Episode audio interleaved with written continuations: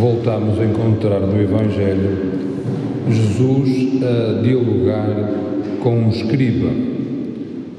Nós já sabemos, já estamos habituados a quando encontramos Jesus a dialogar com os escribas, com os fariseus, com os saduceus, que eram grupos, digamos assim, tipos de judeus, nós já sabemos que vai haver sempre problema. Ele vai-lhe pregar uma partida, eh, Jesus vai responder de uma forma mais forte, e pronto, e estamos, estamos habituados a isso. E depois Jesus, até, até, às vezes, aos fariseus, até, até lhe chama nomes, hipócritas, mentirosos. Mas hoje não. Hoje o diálogo foi, foi pacífico, foi bom. Porque este escriba perguntou a Jesus qual é o primeiro de todos os mandamentos. Claro que nós que andamos na catequese sabemos que os mandamentos são dez. Portanto, não há, não há muita necessidade de reduzir dez mandamentos ao mais importante, ou não haveria necessidade. Só que os judeus, no tempo de Jesus, pegaram nos cinco primeiros livros da lei, na Tora, onde tem os mandamentos e outras prescrições, e fizeram um conjunto de 613 mandamentos. E, e destes 613 mandamentos, 365, um por cada dia do ano, era uma proibição e os outros 244 era uma obrigação. Eles tinham 365 coisas que não podiam fazer e tinham 200 e tal coisas que eram obrigados a fazer. Daí que, diante de tanto mandamento, compreende-se que o escriba faça esta pergunta a Jesus: Qual é o primeiro de todos os mandamentos? E então Jesus diz: Amarás o Senhor teu Deus, o Senhor é o único Deus, amarás o Senhor teu Deus com todo o teu coração, com toda a tua alma, com todo o teu entendimento e com todas as forças. E o segundo é este: amarás o próximo como a ti mesmo. Ou seja, o duplo mandamento, amar a Deus sobre todas as coisas e ao próximo como a nós mesmos, por amor de Deus. E o escriba depois sintetiza ainda mais. Muito bem, tens razão quando dizes Deus é único e não há nenhum além dele. Amá-lo com todo o coração, com toda a inteligência e com todas as forças, e amar o próximo como a si mesmo, vale mais que todos os sacrifícios e holocaustos. Amar a Deus com todo o coração, com toda a inteligência e com todas as forças. E era aqui que eu gostava de demorar um bocadinho, porque isto pode ter, eu para mim é, e partilho convosco, e vejo que é um grande uh, ensinamento para vivermos a fé cristã hoje. O que é que é um cristão? O que é que nos faz como cristãos? Ou dito de outra forma, quais são os, os procedimentos, os mecanismos, os, as dinâmicas, era a palavra que eu queria dizer, quais são as dinâmicas interiores que acontecem em nós quando o Senhor nos converte assim, mercê de uma, de uma cultura em que se valoriza muito o conhecimento e a inteligência, nós na catequese e ainda muito na formação cristã ao longo da vida, valorizamos aquilo que a pessoa deve conhecer, saber a doutrina, saber os propósitos, saber o que se deve fazer, conhecer as regras. E nós sabíamos se a pessoa conhecia a doutrina, se ela a dizia ou se ela observava, se ela a cumpria.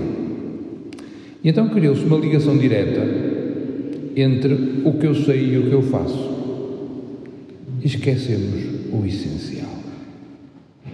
Amar o Senhor, primeiro, com todo o coração, depois, com a inteligência e com as forças.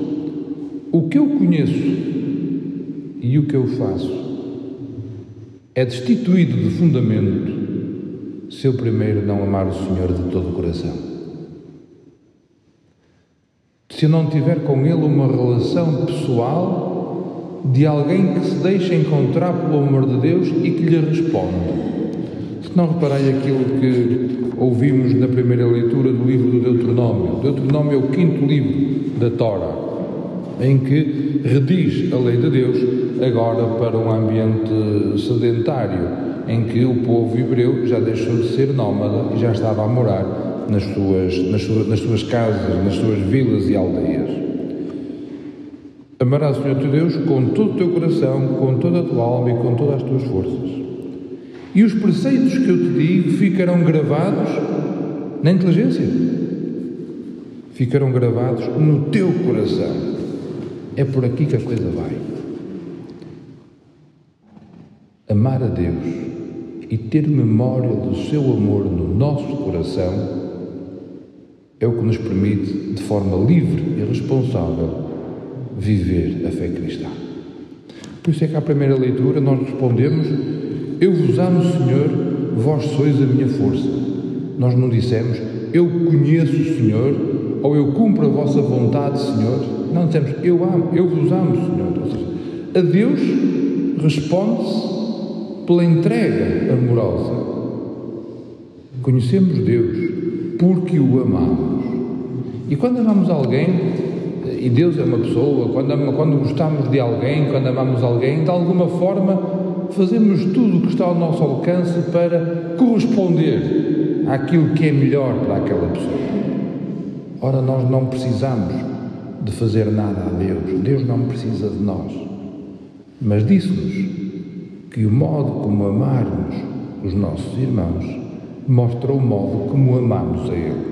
Por isso, nós a Deus não podemos fazer bem nem mal, podemos sim fazer bem e mal aos nossos irmãos. Por isso, o modo como tratamos os irmãos mostra o modo como amamos a Deus. E depois aqui há, uma outra, há um outro ponto que eu gostava de sublinhar.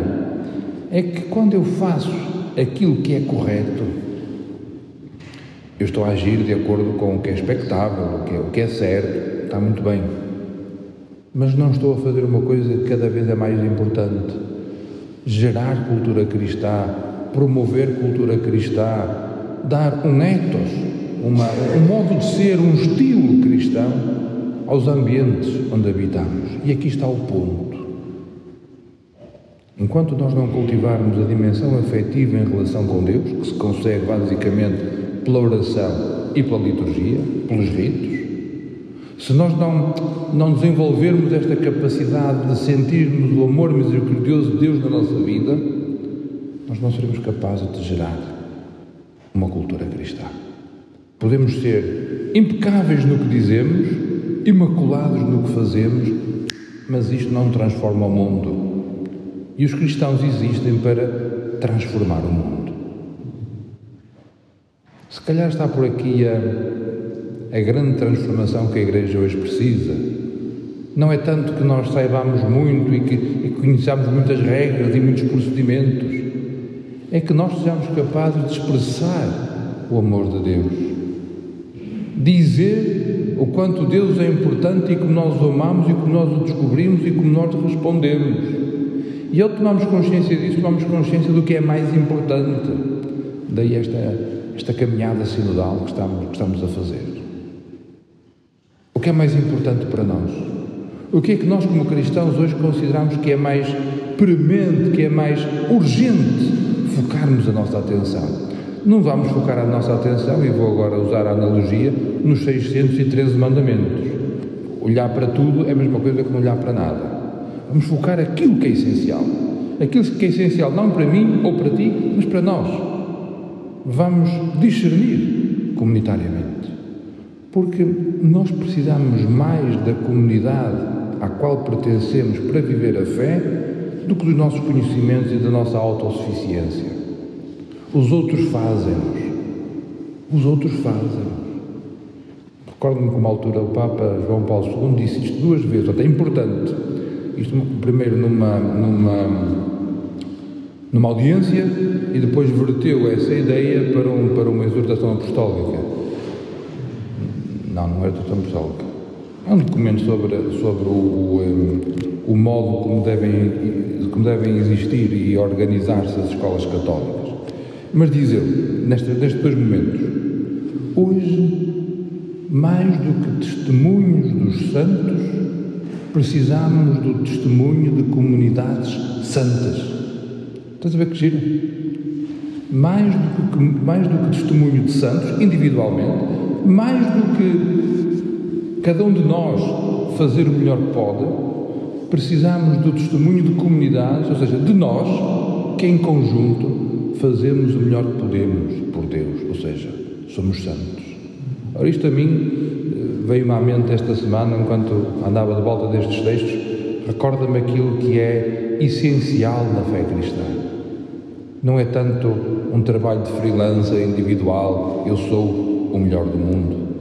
É antes um trabalho de entrega, de doação, de estar com os outros e com os outros sermos capazes de transformar o mundo, fazer com que o reino de Deus venha comprometer-se pelas causas do reino, ser capaz de mostrar pela nossa própria experiência que o Evangelho nos dá uma nova forma de habitar este mundo.